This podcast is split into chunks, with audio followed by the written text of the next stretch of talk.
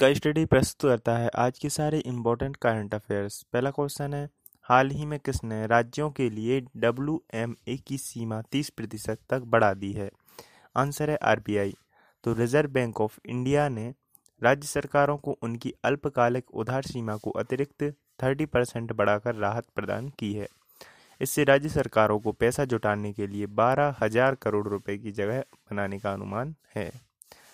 केंद्रीय बैंक ने एक अप्रैल को राज्यों के वेज एंड मींस एडवांस यानी डब्ल्यूएमए सीमा 30 परसेंट बढ़ाने की घोषणा की थी। अब तक 31 मार्च 2020 तक राज्यों के डब्ल्यू की सीमा को 60 प्रतिशत से अधिक बढ़ाने का निर्णय लिया गया है। भारतीय रिज़र्व बैंक केंद्र और राज्य सरकारों को अस्थायी ऋण सुविधाएँ देता है। इस ऋण सुविधा को बेज एंड मींस एडवांस कहा जाता है। नेक्स्ट क्वेश्चन है, हाल ही में किस कंपनी ने नोटर्स का अधिग्रहण पूरा कर लिया है। आंसर है टीवीएस मोटर्स। तो टीवीएस मोटर्स कंपनी ने 16 मिलियन पाउंड, लगभग एक सौ तिरपन करोड़ रुपए के लिए ऑल कैश सौदे में ब्रिटेन की प्रतिष्ठित स्पोर्ट मोटरसाइकिल नॉर्टन के अधिग्रहण की घोषणा की है। टीवीएस मोटर्स अपनी एक विदेशी सहायक कंपनी के माध्यम से नॉर्टन मोटरसाइकिल यूके लिमिटेड की कुछ संपत्ति का अधिग्रहण करेगी। नॉर्टन मोटरसाइकिल्स अब तक के सबसे लोकप्रिय ब्रिटिश मोटरसाइकिल ब्रांडों में से एक है और इसे सबसे इमोशनल मॉक्स में भी माना जाता है। बीसवीं शताब्दी के बाद नॉर्टन मोटरसाइकिल अपने क्लासिक मॉडल और लग्जरी मोटरसाइकिलों की उदार रेंज के लिए भी प्रसिद्ध है। नेक्स्ट क्वेश्चन है, हाल ही में किस राज्य सरकार ने असेसमेंट कोरोना ऐप लॉन्च किया है? आंसर है दिल्ली सरकार। तो दिल्ली सरकार ने अधिकारियों से कहा है कि वे कोविड नाइन्टीन कंट्रीब्यूशन जोन में डोर टू डोर सर्वे के लिए असेसमेंट कोरोना ऐप इस्तेमाल करें। अधिकारियों का कहना है कि किसी व्यक्ति के डेटा को भौतिक रूप में इकट्ठा करने और उसका विश्लेषण करने में देरी एक बहुत बड़ी चुनौती बन गई है। इस ऐप के साथ एकत्र किए गए डेटा को वास्तविक समय में सर्वर पर अपलोड किया जा सकता है और तुरंत विश्लेषण किया जा सकता है।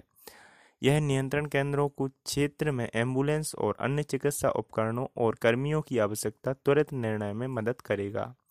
प्रक्रिया के दौरान सर्वेक्षणकर्ता, यात्रा सेहत, संपर्क सेहत, फ्लू जैसे लक्षण और सांस की तकलीफ़ जैसे सवाल पूछ सकते हैं। नेक्स्ट क्वेश्चन है, हाल ही में भारत का कौन सा राज्य कोविड नाइन्टीन के लिए रैपिड परीक्षण करने वाला देश का पहला राज्य बन गया है? आंसर है राजस्थान। राजस्थान में स्वास्थ्य मंत्री रघु शर्मा ने दावा किया है कि कोविड नाइन्टीन के लिए रैपिड परीक्षण करने वाला देश का पहला राज्य बन गया है। शुरुआत में बावन व्यक्तियों का परीक्षण किया गया और सभी बावन व्यक्तियों के नकारात्मक परीक्षण यानी नेगेटिव जाँच आई। स्वास्थ्य मंत्री रघु शर्मा ने बताया कि व्हाट्सएप में कोविड नाइन्टीन की व्यापकता का आकलन करने के लिए यह परीक्षण बड़े पैमाने पर किया जाएगा। दोनों संक्रमित जोन में क्लस्टर के आसपास बफर जोन में। तेज़ी से परीक्षण के अलावा पूरे राजस्थान में पीसीआर आधारित परीक्षण आक्रामक तरीके से किए जाएँगे। नेक्स्ट क्वेश्चन है, हाल ही में किस आईआईटी ने कोविड 19 के रोगियों को भोजन दवाइयाँ देने के लिए बोर्ड वॉट डिज़ाइन किया है? आंसर है, आईआईटी रोपड़। तो भारतीय प्रौद्योगिकी संस्थान पंजाब के रूपनगर ज़िले के रोपण में शोधकर्ताओं की एक टीम ने एक स्वायत्त बर्ड बोट का डिज़ाइन तैयार किया है, जो मानव हस्तक्षेप के बिना आइसोलेटेड बार्डों में कोविड 19 रोगों को दवा और भोजन दे सकता है। अस्पतालों में इसकी तैनाती से फ्रंटलाइन स्वास्थ्य कर्मचारियों को घातक वायरस से संक्रमित होने के जोखिम को कम करने में मदद मिलेगी। यह स्मार्ट लाइन के आधार पर सेंसर के साथ लगे वर्डबोट एक ज्ञात मार्ग पर काम कर सकते हैं और एक बार्ड में मरीजों को विभिन्न बेड पर डिलीवरी के लिए खाद्य पदार्थों और दवाओं को ले जा सकते हैं। बर्ड बोट में वापसी पथ पर स्वयं सफ़ाई की सुविधा भी होती है और इसका उपयोग अस्पतालों की दीवारों को साफ़ करने के लिए किया जा सकता है। नेक्स्ट क्वेश्चन है, हाल ही में किसने कोरोना वायरस से लड़ने के लिए स्वचालित सैनिटाइजर और पराबैगनी उपकरण विकसित किए हैं? आंसर है डीआरडीओ। तो रक्षा अनुसंधान और विकास संगठन ने दो नई तकनीकें पेश की हैं। जिनका उद्देश्य कोरोना वायरस के प्रसार को रोकना है।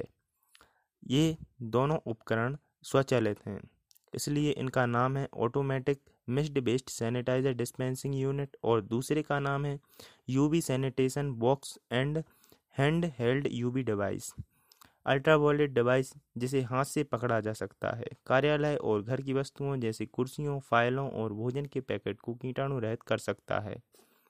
यह एक बॉक्स के रूप में भी आता है, जिसे मोबाइल फ़ोन, फाइलें और वॉलेट जैसे व्यक्तिगत सामानों को कीटाणु रहित करने के लिए उपयोग किया गया है।